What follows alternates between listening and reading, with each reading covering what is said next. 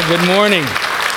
Hey, if you have your Bibles, let me encourage you to open them to Luke chapter 11. Luke chapter 11, our final message in our Who Does Jesus Say I Am series. And what we'll see this morning as we look at Luke chapter 11 is that Jesus says, I am heard. Now, about seven years ago, this past July, my wife and I welcomed our first addition to our family. Our son Jax was born seven years ago. And if you didn't know this, there's no instruction manual for children period right I, the, the amount that i didn't know was overwhelming and it became even more so when this 90 year old man rolled a wheelchair into the hospital room after three days and said get in janelle put your son on your lap and it's time for you to leave. And in my mind, I'm thinking, you don't know who I am. Why are you trusting me with the life of a child? One. Two, why are you wheeling my wife out in a wheelchair? She can walk, I think. I've never had a baby, I don't know. So she gets wheeled out, and there's this moment when she's coming around the corner and going down a decline in the parking garage. I'm watching this old man, and I'm thinking, please, Lord Jesus, don't let him lose his grip on this wheelchair. It will be certain impending doom if he does. And he doesn't. Praise Jesus. We get Janelle in the car, Jax in the car, and we drive 20 miles an hour back home because that's the max speed you can drive with a newborn. I didn't know that. That's not actually a rule, but it should be. And we get home. And we unload Jax, we get Janelle out of the car, and day one happens, night one happens, and it's just like smooth sailing. Day two, night two, smooth sailing. And in my mind, I'm rehearsing all of these warnings that people had given me about children. You'll never have a sleep filled night again. Well, so far, so good. They'll be really gassy. That's true. Um, they could be sick, Meh, maybe. But it just seemed like every single night I would lay my head on the pillow and wake up eight hours later. And I thought to myself, has the Lord blessed us with a perfect firstborn? I know he's a sinner, but maybe he's not as big. No, he's still as big of a sinner as all of us. But what is happening in this moment? This happened for about 22 months, almost two years.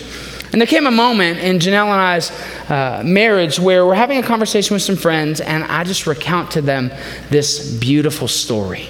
Like, we bring our son home from the hospital, and it is so great, and he's perfect. I've never woken up once in the middle of the night to ever tend to him. He eats right before he goes to bed, he goes to bed, and he wakes up, and he's not even dirty. He's still dry. It's amazing. And my wife gives me this look, and maybe you've had the look that I've had. It's the look that, sweetheart, you're an idiot. And in that moment, she goes, Do you realize Jax wakes up about three to five times every night?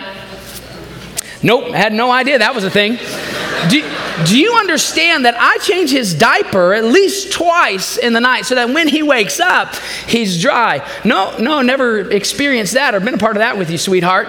And, and all throughout these almost two years, as being the awesome father that I am, I slept through every moment that my son cried. Every single one. There, there was not a single moment where I was worried enough to wake up. Now, my wife, bless her heart, she was up each and every time. I didn't understand why she was so tired those first two years. I was, I was grasping to figure that out. This morning, as we look at Luke chapter 11, what we'll see is we will see a wonderful, loving, caring father who, unlike me, hears the cries of his children and not just hears them, desires for them to cry out constantly. And this morning, as you sit here and as we open up Luke chapter 11, there's some of you that when you hear the words gracious and caring Father, your mind immediately flees from the thought of God. There's students here this morning that are starting school that the last thing on their mind is a gracious and caring Father when they look at an upcoming semester. There's men and women that are here this morning that are harboring inner burdens and sins, and they can't understand how God could ever be gracious or loving or kind to them. There's college students and high school students that are here this morning that are hearing the words that God is a gracious, loving Father who desires for you to call out to Him, and the last thing you would ever think about doing is exalting your voice to a God that cares for you. So, my hope and my prayer as we open up Luke chapter 11 is that you would see that God is a gracious and good God who desires for us to cry out to Him in prayer, to persistently pursue Him in prayer, and to focus our hearts and our minds on His goodness and care for us as our Heavenly Father. So I hope you've made your way to Luke chapter 11, starting in verse 1. Notice what scripture says. It says, Now Jesus was praying in a certain place, and when he finished, one of his disciples said to him, Lord, teach us to pray as John taught his disciples. And he said to them, When you pray, say, Father, hallowed be your name. Your kingdom come. Give us each day our daily bread and forgive us our sins, for we ourselves forgive everyone who is indebted to us. And lead us not into temptation. And he said to them, Which of you who has a friend will go to him at midnight and say to him, Friend, lend me three loaves? For a friend of mine has arrived on a journey and I have nothing to set before him. And he will answer from within, Do not bother me. The door is now shut, and my children are with me in bed. I cannot get up and give you anything. I tell you, though he will not get up and give him anything because he is his friend, yet because of his impudence, he will rise and give him whatever he needs. And I tell you, ask and it will be given, seek and you will find, knock and it will be open to you. For everyone who asks receives, and the one who seeks finds, and to the one who knocks it will be opened. What father among you, if his son asks for a fish, will instead of a fish give him a serpent? Or if he asks for an egg, will give him a scorpion? If you then, who are evil, know how to give good gifts to your children, how much more will the Heavenly Father give the Holy Spirit to those who ask Him? Let's pray. Lord, our gracious God, we echo the prayers of the disciples. We ask that you would teach us to pray this morning, that you would reshape how we pray by the power of your word. So, Father, we, we give you this time and ask that you would move. Lord, for your word is the only thing that creates change. It's in your precious name we pray. Amen. Here in verse chapter 1, Luke jumps in and gives us a glimpse into the life of Jesus that he gives us all throughout the gospel. We see Jesus about to teach on prayer, showing us how he prays. Notice what it says. Now, Jesus was praying in a certain place. And when he finished, one of his disciples said to him, Lord, teach us to pray as John taught his disciples. There's this feeling of eager expectation, almost like the disciples are waiting on the cusp of where Jesus is praying and just waiting. They're just jumping back and forth, about to hit that finish line or that start line. They're just ready to go after Jesus. They're looking at him. Is he done yet? Did he fall asleep? I asleep, fall asleep when I prayed. Did he? No, he's still moving. Great. He's still praying. Okay, he's done. Let's shoot straight in and ask him one of the most important questions any disciple can ask Lord, teach us to pray. And as Jesus is about to unfold in the next verses his teaching on prayer, there's something important that we need to understand before we jump in. Is that Jesus isn't teaching the multitudes. Jesus isn't teaching the crowds. Jesus is teaching his disciples. And disciples are different than the multitudes. Disciples are different than the crowds. Disciples follow Jesus. Disciples have acknowledged their own sinfulness and their brokenness apart from Jesus. Disciples have confessed their sin and repented of their sin and placed their faith and trust in Christ alone. Disciples have counted the cost. They have weighed and considered what following Jesus as Lord and Savior in every aspect of their lives would look like. And disciples have concluded that a life following Jesus is of far more worth than a life fleeing from Him. We're about to see a conversation between disciples and the one they follow. It's important for us to understand right out of the gate a prerequisite to this conversation is a relationship with Jesus. So, before we even jump into our text this morning, let me put before you the most important question you could ever ask. It's not, Lord, teach us to pray without having a relationship with Jesus. It's first, Lord, I repent of my sins. I place my faith and trust in Christ alone. Have you become a disciple of Jesus? Have you counted the cost of following Jesus in every facet of your life and come to the conclusion that you would rather live a life following Him than fleeing from Him? If not, oh, that you would place your faith and trust in Christ this morning.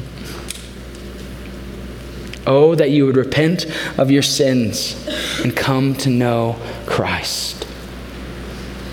Don't try to pray as a disciple if you aren't a disciple first seek the Lord's face in salvation. So Jesus is having a conversation with his disciples, and we see that we are heard first when my prayer is God centered. Notice what Jesus declares in verses 2 through 4. And he said to them, When you pray, say, Father, hallowed be your name, your kingdom come.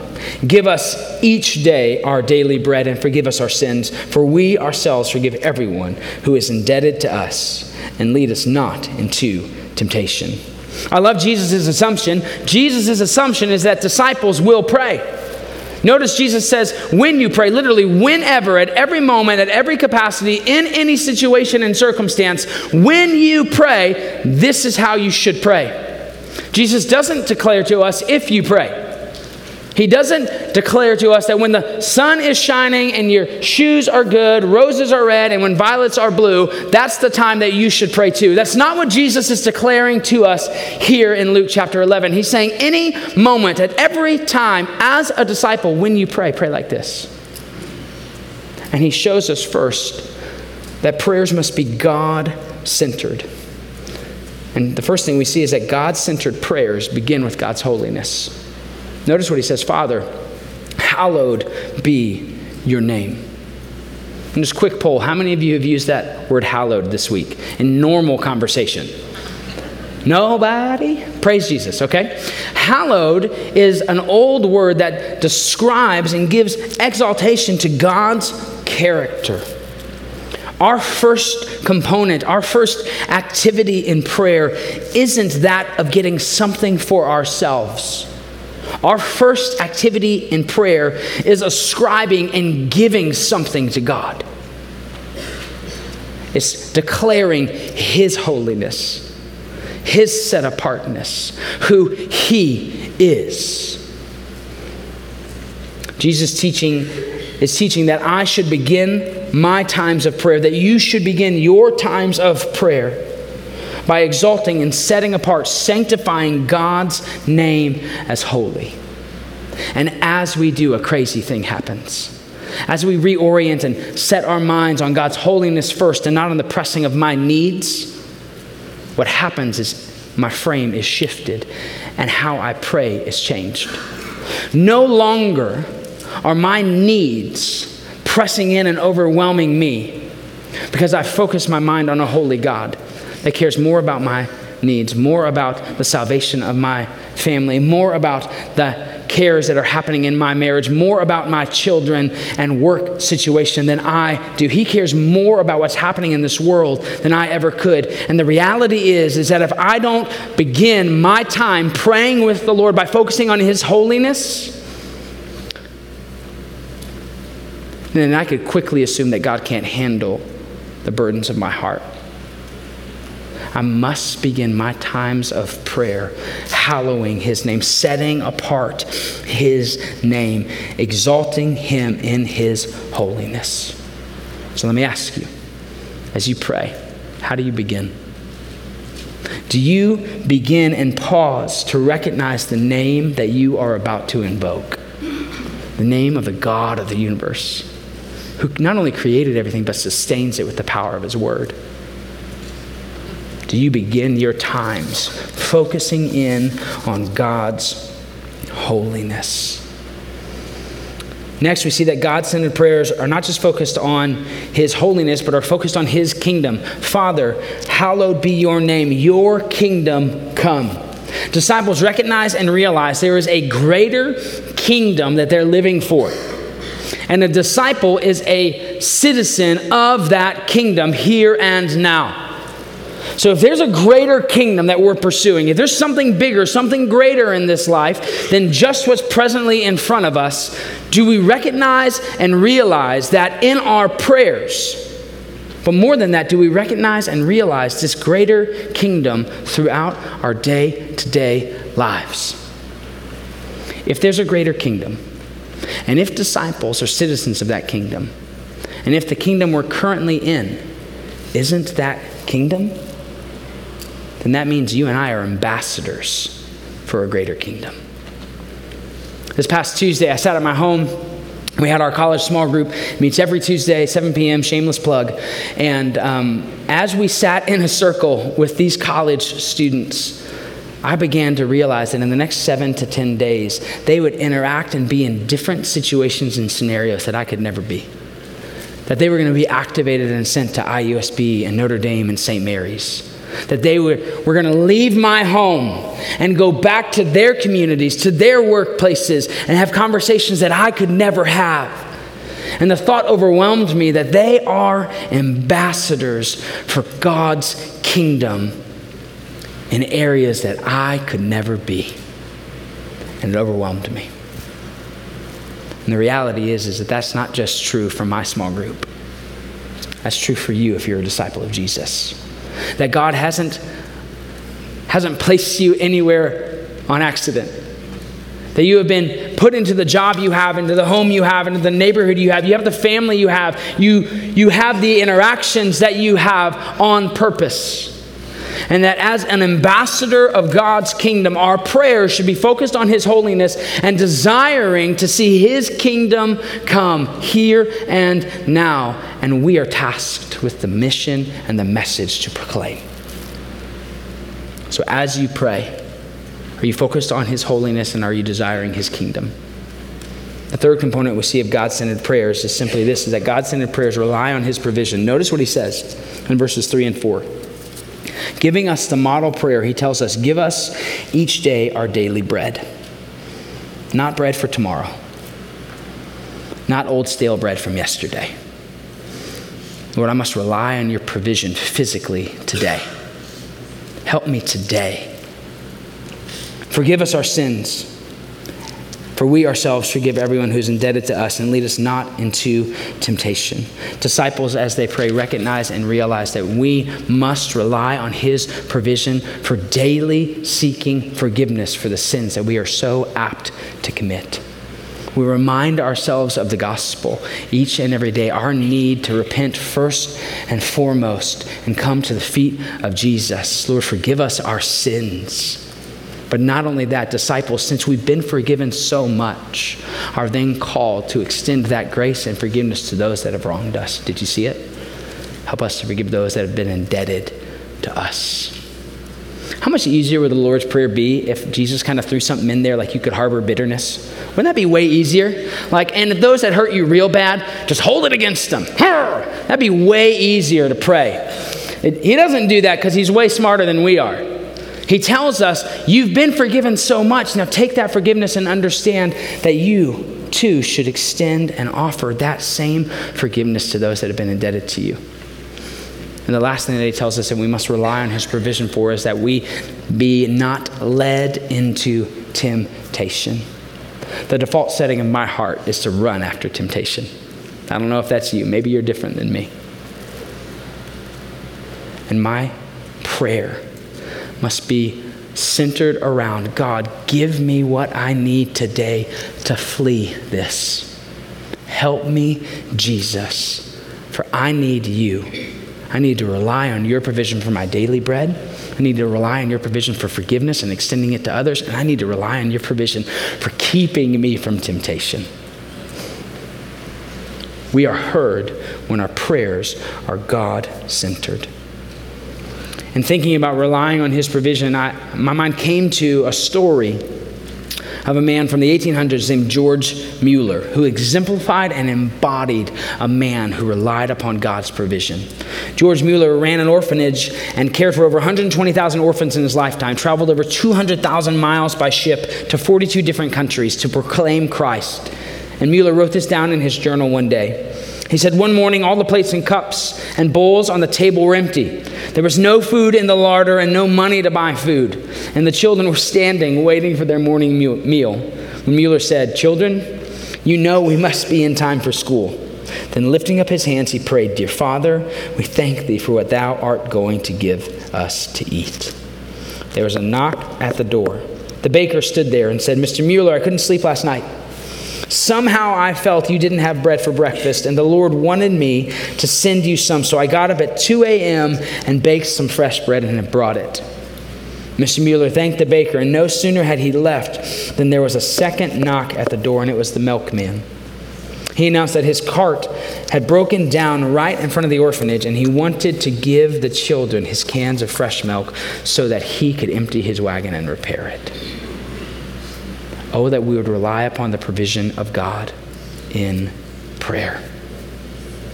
The second thing we see here is that we are heard when our prayer is persistent.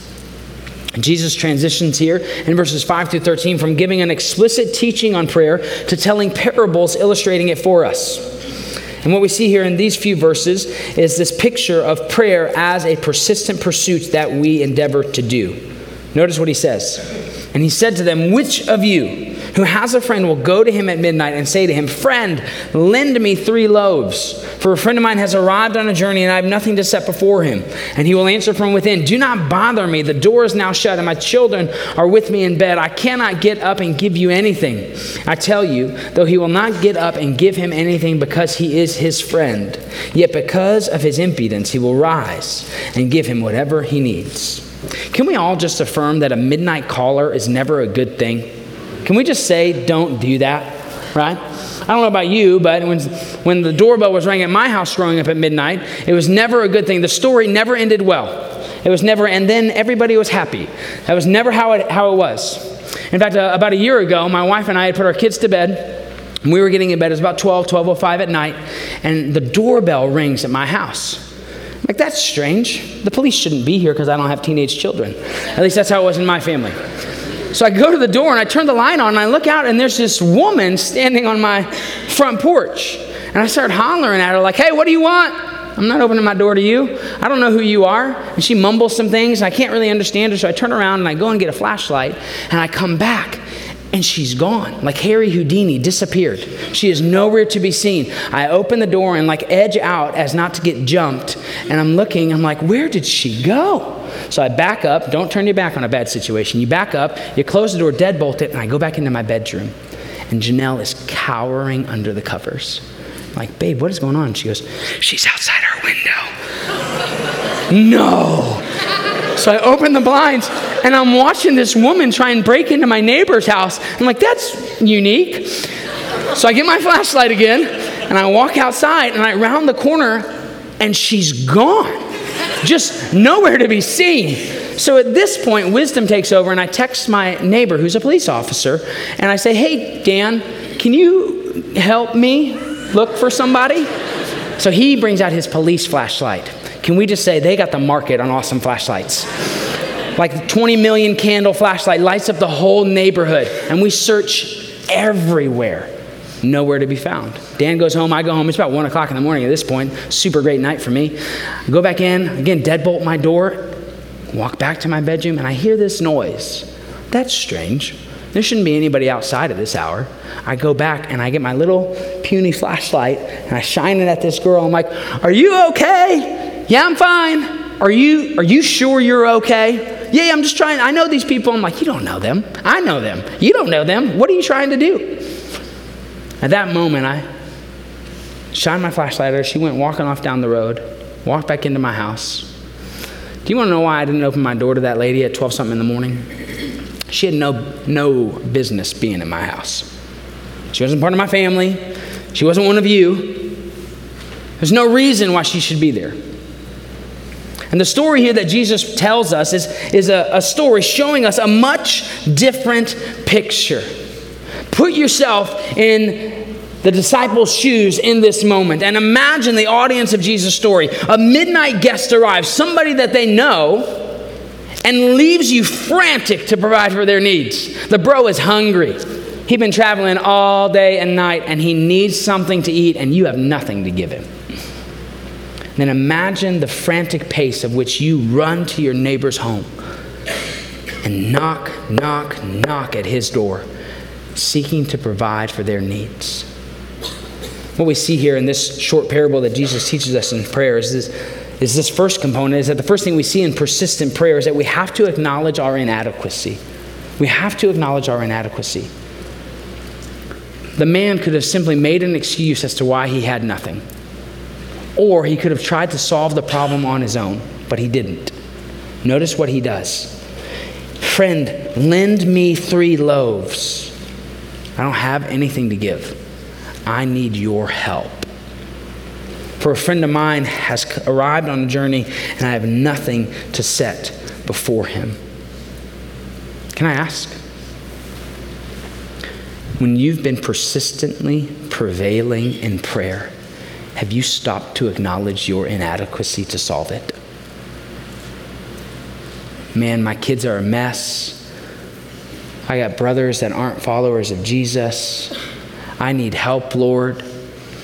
But in that moment, I need to take a step back and say, Jesus, I can't solve this on my own. I have nothing but prayer to offer. And when I try to solve these things on my own, it always ends up a mess.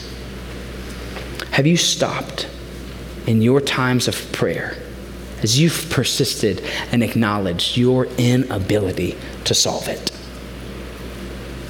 Not only that, but notice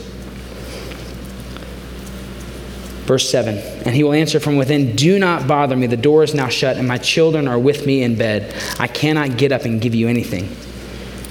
I tell you, though he will not get up and give him anything, because he is his friend Yet because of his impudence, he will rise and give him whatever he needs.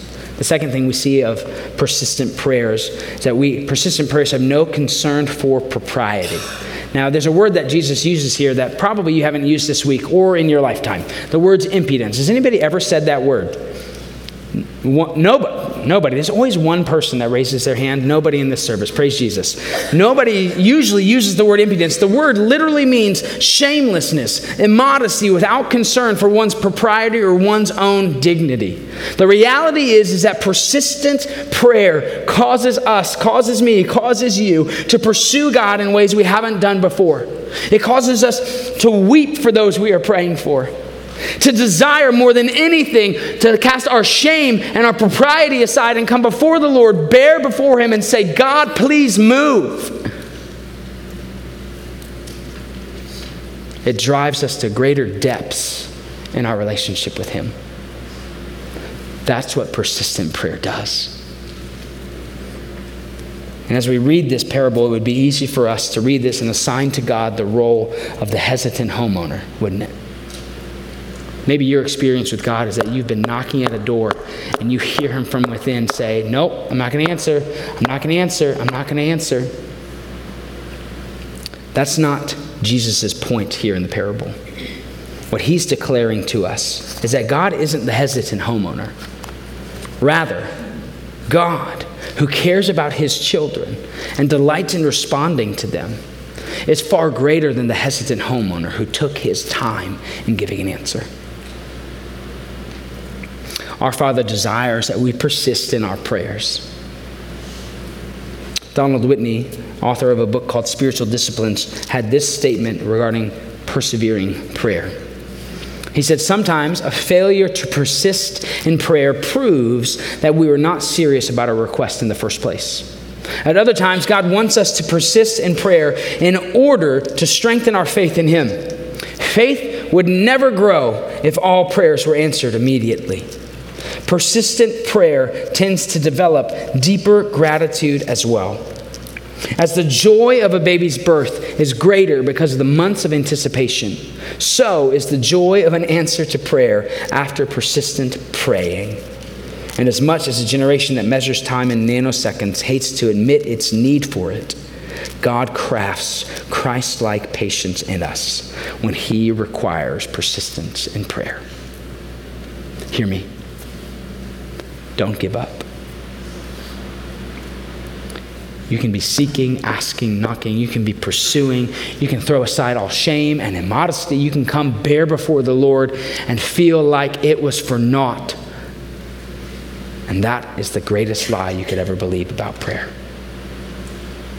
Pursue Him persistently in prayer. Remember, He's a good, gracious God who cares for you.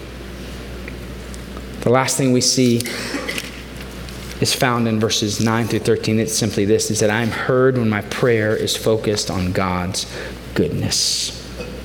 Notice what he says. He says, And I tell you, ask and it will be given to you, seek and you will find, knock and it will be open to you. For everyone who asks receives, and the one who seeks finds, and the one who knocks it will be opened. What father among you, if his son asks for a fish, will instead of a fish give him a serpent? Or if he asks for an egg, will give him a scorpion. If you then, who are evil, know how to give good gifts to your children, how much more will the Heavenly Father give the Holy Spirit to those who ask him? Recognize and realize that our God centered prayers enable us to persist in prayer, which helps us to see God's goodness in prayer. Our God centered prayers enable us to persist in prayer.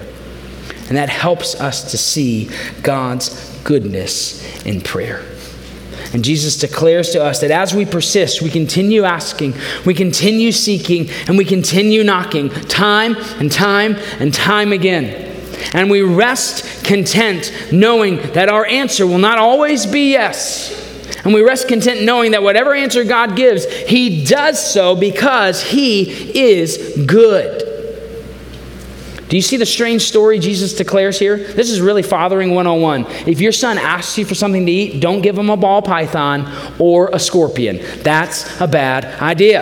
And Jesus declares to us that if our fathers, who are evil, know how to give good gifts to their children, how much more will your heavenly Father, who loves you, cares for you, and is good, give you greater gifts. Do you notice in verse 13 what the greatest gift that Jesus could ever give us is? Do you see it? If you then, who are evil, know how to give good gifts to your children, how much more will the Heavenly Father give the Holy Spirit to those who ask Him? That's the greatest gift we could ever have as we persist in prayer. But if I'm going to be honest with you, if I'm going to be transparent and let you into my heart a little bit, is that okay? I have been in spots of prayer, seasons of prayer, when I become discouraged, I become lazy, I become worn out by asking, seeking, and knocking. I've desired God to move, and He hasn't. And man, I'm just done. I don't know if you've ever been in seasons like that. Where, man, I, I would much rather stop than continue to ask. And here's what I've realized as I've looked at Luke chapter 11 this week is that discouraged disciples doubt God's goodness all the time. He said, In my moments of discouragement, I am quick to doubt God's goodness. And when my my family issues have risen to the top, and I've prayed for weeks, for months, or for years, and nothing has moved. When I'm tired and in a weary place, I am so quick to doubt God's goodness. That's my story. I wonder if it's yours as well. That in seasons of prevailing, persisting prayer, where you have asked and sought and knocked, you have pursued, you have made God the center of your prayer. You have sought His kingdom and you have persisted time and time again. I wonder if God's goodness is the farthest thing from your mind. I wonder who among us today has been prevailing in prayer for so long that you're discouraged and you doubt God's goodness. For those disciples in the room today who have been like me, or maybe are like me, can I be transparent and lay before you this truth that God hasn't forgotten you? He hasn't ceased his care and provision for you. And yes, it's hard to prevail. It's hard to persist in prayer, but ultimately it's worth it. And in those seasons, when I've become discouraged and I've doubted God's goodness, I need to be reminded of the goodness of God that brought me to repentance, of the goodness of God that sustains me and cares for me daily. And don't forget that whatever prayer you have been persisting and prevailing in, don't forget that there is a Father who cares more deeply than you ever could about it. So, this morning, are you a discouraged disciple who has doubted God's goodness?